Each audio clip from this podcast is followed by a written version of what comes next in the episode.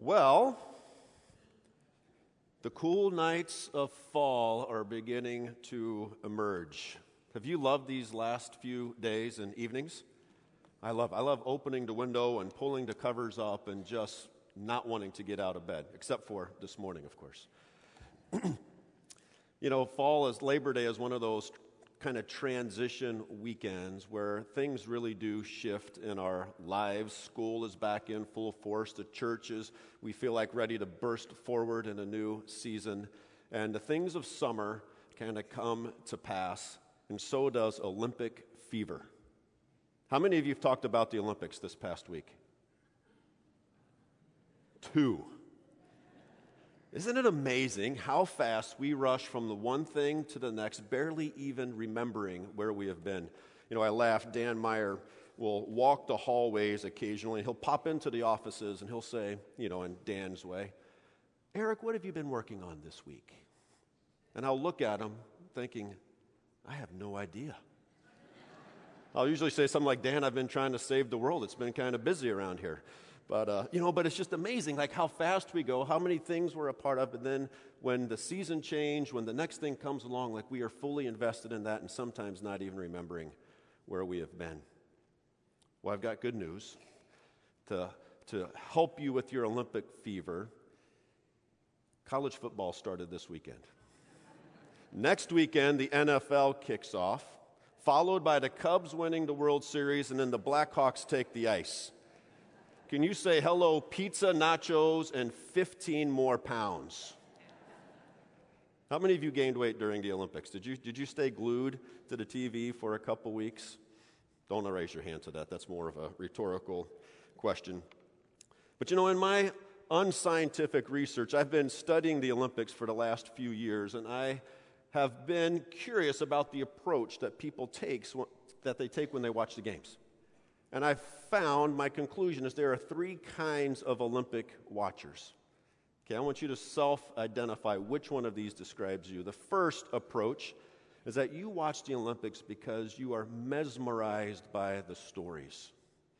It's the, it's the triumph of people coming from hard or rough backgrounds. It's the challenges and the tragedies in life that they've overcome. It's, it's defeating all odds to carry your nation's flag and to compete on the world stage. For you, the Olympics equal the global human interest stories. Perhaps that's you. The second approach is you are just captivated by the striving and the effort of the athletes and the competitors as they pour out their heart and soul and strength in hopes of achieving what could be a medal. But it doesn't matter to you where they finish. You are moved to tears even for the person who finishes last because you just see that they are giving everything they have all the way to the very end. For you, the Olympics is doing your best equals success. The third approach is this you believe that there is only one goal, and that is gold. Anything less than being number one is a sad and tragic ending to a life of training. If you're not first, you're last, as Ricky Bobby would say in Talladega Nights. Silver medal equals first loser. So, in my research, I have come to the conclusion, kind of like Ecclesiastes. Now, all has been heard. Here's the conclusion of the matter. Number three, gold or nothing, is the right approach. I know I have issues. You can laugh. My family loves the Olympics. We are glued to the TV, but the Olympics bring strife and contention into my home because we have multiple approaches happening in the room. My wife loves the stories and shushes me all the time when I'm trying to talk during the stories, and she is one that cries, watching every person finish, and it doesn't matter even what place they come in. And then there's Sadie and I. I feel like I've corrupted my daughter that we are appalled at those excited to win a bronze medal. I mean, I've competed, I've never once finished third and were moved with tears, feeling like I've just accomplished this great, like, like I wasn't going to finish third. So, in my house, there is this rule, which actually has become a law. While the Olympics are on, Eric and Sadie are not allowed to talk. Now, it may not be the most healthy dynamic, but I can tell you it is much more peaceable and makes our house work if I just keep my mouth shut and let the stories and the competitions just unfold. It just works better that way. When I watch the Olympics, I do see something, though. I was fortunate, as many of you know, to, to compete at a high level through a sport. And as I watch these athletes, I see the years, the dailiness of sacrifice, of dedicating their body, their time, the grind, the pain, all the effort, the training that they put in to achieving a hope and a dream, to one day be at the top or to wear that victor's crown in whatever sport or competition you've been in. I've lived it, um, I get it. And when I see, no matter what place they come in, any athlete in the Olympics, I, I see the years, the dailiness of all that they've put in to achieve that one hope that they have.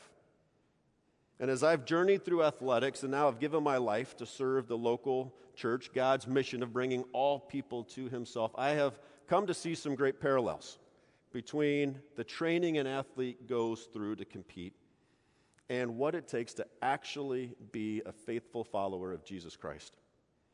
You see, no Olympic athlete simply tries to compete, they train themselves for the games. And in their training, they commit themselves to the very best habits so that they have the opportunity to reach their full potential. Just a few weeks ago, we hosted the Global uh, Leadership Summit. we were a host site for the summit. And one of the talks was given by the famed leadership author John Maxwell. And during his talk, some of you were there, you heard him say this People live with uphill hopes and have downhill habits. Think about that. People live with uphill hopes, but live with downhill habits. That got me thinking. Something resonated when I heard that quote. And if you think about it, I think there's some truth to that. I mean, we have uphill hopes. We want healthy, flourishing marriages. We want healthy, flourishing children and grandchildren, nieces and nephews. We have career hopes. We have vacation hopes. We have retirement hopes.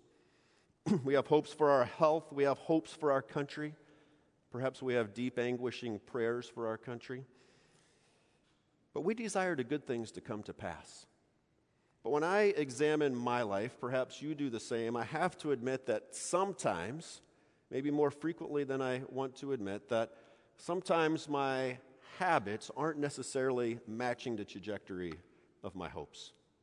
Did I say 15 pounds of pizza and nacho weight coming this fall? See, I have a desire to be healthy.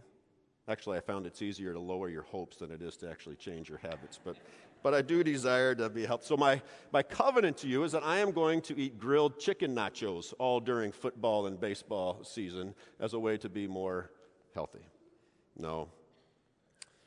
I think the habits we placed in our lives. Think about it in your marriages, your parenting, your relationship, your diets, the things that you put your hand to, the things you sacrifice for, or maybe the things you need to sacrifice more for. What do they say about you? Do you is there a disconnect between what you hope and desire and how you are actually living out in the words you say, the, the things you think, and the behaviors you live out? I think John Maxwell is on to something. And this morning, I want to raise the ultimate uphill question What is your ultimate hope? And is your life, the values of your life, the behaviors of your life, are they moving in sync with those hopes or are they moving in a different direction? So here's my question for you I want you to think about for the remainder of our morning. What is the number one priority or hope you are pursuing in life?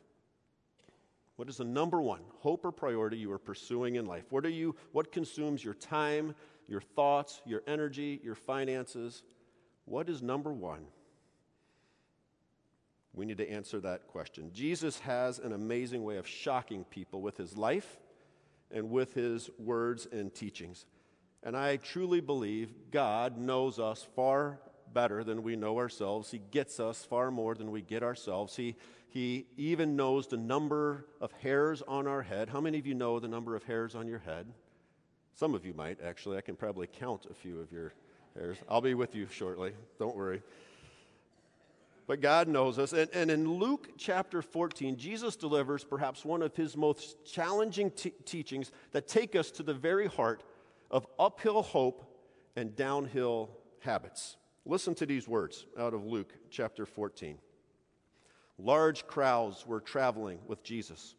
And turning to them, he said, If anyone comes to me and does not hate their father and mother, wife and children, brothers and sisters, yes, even their own life, such a person cannot be my disciple.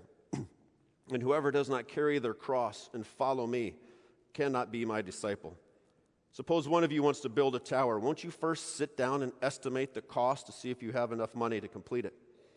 And if you laid a foundation are not able to finish, everyone who sees it will ridicule you, saying, ridicule you, saying, This person began to build and wasn't even able to finish. Or suppose a king is about to go to war with another king. Won't he first sit down to consider whether he is able with 10,000 men to oppose the one coming against him or with 20,000?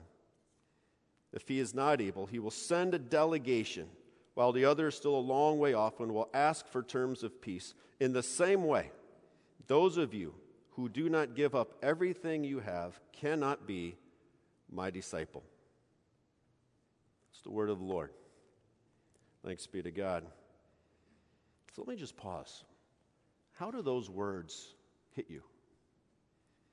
Not just in your mind, but how do you receive those words in your heart? Are they comforting? Are they hard to hear? Perhaps you feel a little sting of guilt. Perhaps you feel motivated. Maybe scared. Maybe you sense God's grace in those words. In a room like this, we will have the gamut of emotions and thoughts and feelings to those pretty tough words that Jesus says with us, to us. What is your ultimate uphill hope? That is the question Jesus poses to every single one of us. And are the values of your life, the behaviors of your life, the habits of your life reflecting that hope? Jesus calls into question the seriousness of our faith. Not if faith is serious, but is, this, but is your faith serious? Many Christians and writers and thinkers and doers have have talked about, written on, spoke about this passage of Scripture. And Dietrich Bonhoeffer, the German pastor who was martyred literally just days before World War, World War II ended by Hitler, it was tragedy. He um, said these words Cheap grace is the preaching of forgiveness without requiring repentance, baptism without church discipline, communion without confession, absolution without personal confession. Cheap grace is grace without discipleship, grace without the cross, grace without Jesus Christ living and incarnate. I would summarize it this way Cheap grace is wanting all the blessings and eternity without counting the cost or actually following Jesus. Let me shed some light on Jesus' words in Luke chapter 14 because I think sometimes it's hard for us to find the handles. Hate your mother, father, spouse, children. Really? I mean, didn't Jesus say we're to love one another? Now he's saying like we're supposed to hate them? Like, what does that mean? Or can we really identify with the imagery of carrying your cross? When was the last time you went to a parade and at the very end of the parade came someone beaten and flogged, dripping with blood, carrying a massive beam on their way to death. And the crowd cheering as if the Shriners were driving those little cars throwing out candy. We don't live in that kind of world. We'll sometimes say, I need to carry my cross, I need to shoulder this. But we're kind of removed from what that would have meant to the hearers of Jesus.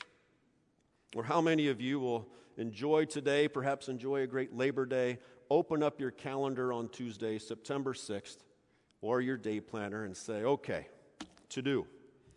Do I need 10,000 or 20,000 troops to overthrow the king of Hinsdale today? We don't live in that kind of world. Perhaps the one thing we can identify with when he, Jesus talks about, you know, who's going to build a tower, right? Build a home, build a building, like to estimate the cost for that. We can maybe get our head around that one of what it means to count the cost. But, but in all of these, let me make it simple because all of these are talking about the exact same thing. When Jesus taught, his teachings were always consistent. And what he's saying is that is God number one in your life?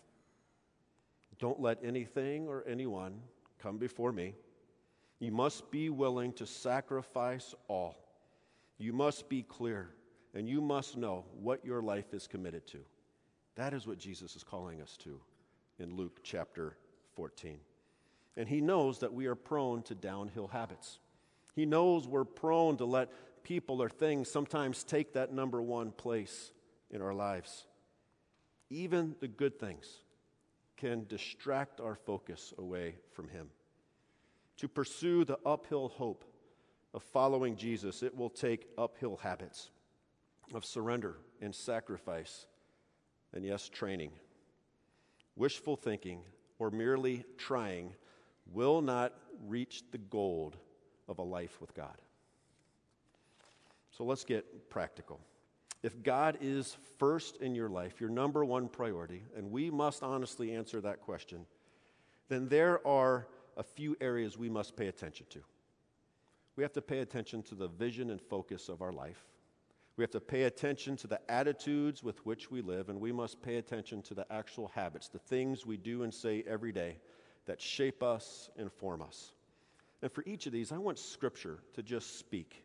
I believe the Word of God is powerful enough to stand on its own two feet. So I want to just read a few passages for each of these because you will see how Scripture just shouts out how important these things are in our life.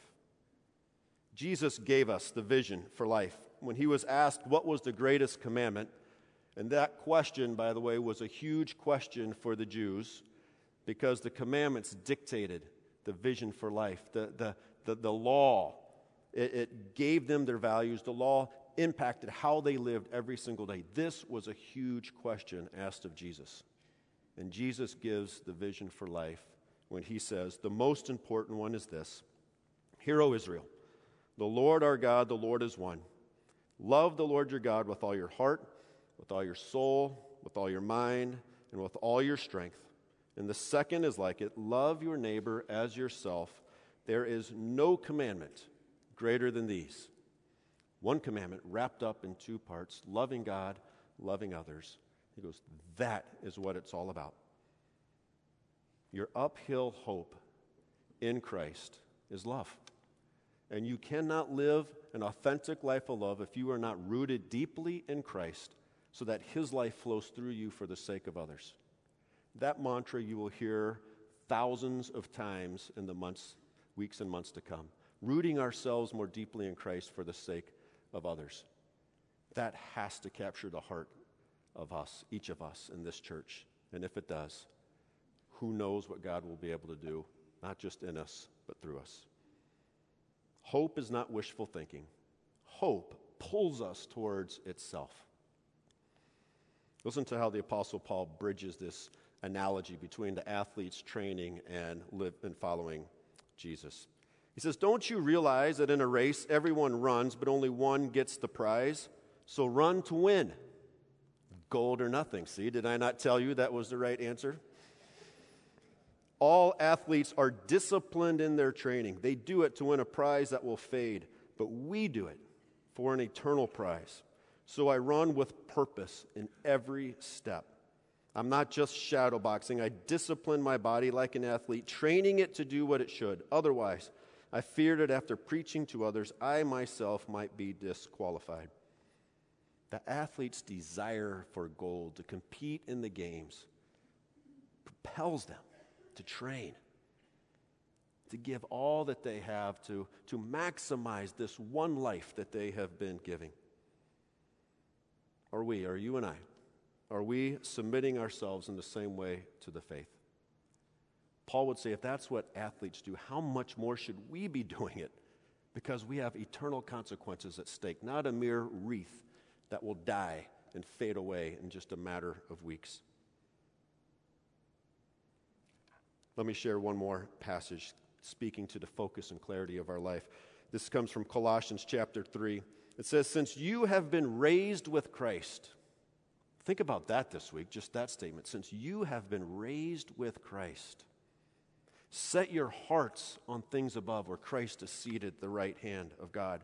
Set your minds on things above, not on earthly things. For you died, and your life is now hidden with Christ in God. When Christ, who is your life, appears, you, then you also will appear with him in glory. Be clear with your life's focus. Set your vision and the course of your life with God. That is your ultimate uphill priority. When our vision and focus and desires are clear, we must be aware of our attitudes then, because our attitudes are connected to our values. They dictate our behaviors, the words, the, our thoughts, our actions. And so, listen how the Bible talks about our attitudes.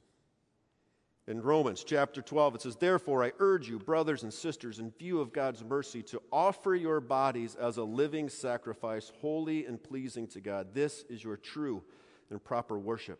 Do not conform to the pattern of this world, but be transformed by the renewing of your mind, changing the way you think.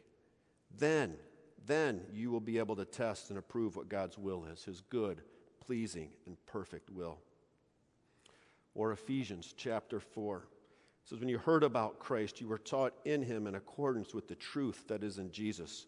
You were taught that in regard to your former way of life, to put off your old self, which is being corrupted with its deceitful desires, downhill habits, but to be made new in the attitude of your mind, to put on a new self, created to be like God in true righteousness and holiness. No athlete will succeed if they, have, if they do not have healthy attitudes, if they do not have a well prepared mental game for both their training and also for their competition.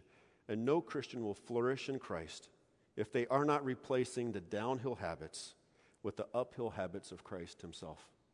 It just doesn't work that way. But here's the kicker with, with attitudes you have to actually want it. Adele Calhoun reminded us of this often. She says, Transformation begins at the place of desire. You have to actually want it. And so do you. Will you renew your mind? Will you settle in your mind that God is number one and I want Him more than anything else in my life? So you have to have both the vision for God, but you have to have the intentions to actually say, I desire to follow Him. Because if not, or if there's something else that's in that place, by definition, you won't be following Jesus. You'll be following that something else more. The reality is that we are always forming. Life, our lives are not static, they're dynamic, that we are, we are moving more like this, uphill or downhill. The choices we make, the things we do, the things we say, how we, how we think. The question is what habits are influencing your life now? What is most influencing your life, and do they match that uphill hope. Training ourselves in Christ means, like an athlete, that we must practice the good things, the right things, over and over and over again. There was this great commercial on ESPN years back during the NFL season, and it had really these amazing plays, receivers making these unbelievable catches, you know, without a sport coat on, you know, stretching at the goal line and uh, it, was, it was inspiring. And then there was that voice. Like, if, if the church gig does not work out, I want to become the voice on these commercials. You know, and the voice says, amateurs practice until they can get it right, professionals practice until they can't get it wrong. And I'm just like, that is awesome. But do we approach our faith, our walk with God, in the same way? Are we happy to just get it right occasionally, or do we train ourselves to where those good things of Christ actually become the most natural expressions of our life? I have a ways to go, but I am motivated because that kind of hope propel it pulls me to live that kind of life. Let me give you four uphill habits that I know, no matter where you are on this journey, those, these uphill habits will, will move you towards that ultimate goal of following Jesus as his disciple. And here they are. The first one is read your Bibles, read and reflect on the scriptures. You can take the passages that are you know, taught each week. There's all kinds of different uh, Bible reading plans, or you just may open up you know, one of the Gospels and start reading. But if you read your Bibles and reflect on what it said, the, the living God will be touching your life. And closely connected to that, I would say pray regularly. That may not be your, your, your regular mode of operation here, but I, I, promise you, if you will commit yourself to read and reflect on the scriptures and pray about that which you're reading, pray for those, ask God to lead and direct your life, you will find all kinds of things changing in your life. One of the largest surveys done ever, and actually the largest history ever done in Christendom, trying to understand transformation in people's lives. We've participated in it uh, a couple times over the last eight years as a church. Said the regular reading and reflection of Scripture and regular prayer are catalysts for spiritual growth, no matter where you are on the spiritual continuum. Whether you're here saying, maybe I want to receive Christ as my Lord and Savior, right? You're, you're, you're just at the very beginning point, or you're far down the road, a mature saint, no matter where you are, Scripture and prayer will grow your life. I'm so glad that the statistics actually said that. But it's kind of like, duh, we kind of know that. But yet our downhill habits don't always support it. Two habits, simple habits that are very doable for every single one of us is to crack open the scriptures or pull them up on your device, read them, think about them, and go to God in prayer often. The third one is this partner with others. God's intention is that we would not do life alone. In fact, the first thing in all creation that was not good was when man was alone. We are created for community. We're created in the image of the Father, Son, and Holy Spirit. So it only makes sense that as we pursue this faith journey, we do it with others. Many of you have found the gift of journeying with others in community. We call them small groups. We have a variety of groups here. Some of them are formal, some of them are informal. You know, you meet in coffee shops or you gather throughout the week. But having those kind of partners make a huge difference in your journey. It's one of your, your training practices to have in your life. All kinds of things kick off this fall. Tuesday night, we have ladies' night out. If you're a lady, come Tuesday night. We're highlighting all the different ways women can connect. Our men's Bible studies are, are, will be in full gear here in just a couple weeks with the men's breakfast fellowship, with men's fraternity, with other groups. You can go out to the, the Growth Center. We have all kinds of ways for people to connect. And when we come into October, we're, we're going to do the Others series next, and then we're going to do the Take Root series. When we come into that series, we will be doing the first ever church wide small group campaign. Praying that all of you will find a smaller circle for four weeks that you can journey together. We take this so seriously. We want you to find this training practice in your life. And last, fourth, I would encourage you to stretch yourself in those faith risks as they come. You don't have to be a crusader on a horse riding down 31st Street looking for some crazy risk to take. You just have to be attentive to what God is doing right around you every day. And you're going to find opportunities to maybe tell your story, to maybe invite someone along to a worship service or to one of the special gatherings we have. Um, you're going to have an opportunity to love someone or meet a need. As those opportunities come, you're going to feel that decisive moment where it's like, which way do I go? Move with faith. It will stretch you and it will change you. Four things. And as we come into this fall, we are going to help you and partner together to live into all four of those together. Jesus says that no one who does not put me before all others, no one who will not surrender and sacrifice, be willing to surrender and sacrifice all that they have, committing their minds and their habits to me, no one who is not willing to let go of the downhill hopes and habits in order to pursue the uphill hopes and habits of life in me. Jesus says, if, if that is not your desire, you just, you, you simply will not be my disciple. You will not be my follower because your vision, your attitudes, and habits are aligned to something else that you want more other than me. Friends, let's do our inventory. Let's settle it in our minds. Let's count the cost and let's train ourselves in those healthy habits because when we do, we find life and we find it overflowing. May we do whatever it takes to live and to grow more and more in life with Jesus. Let's close with this responsive prayer.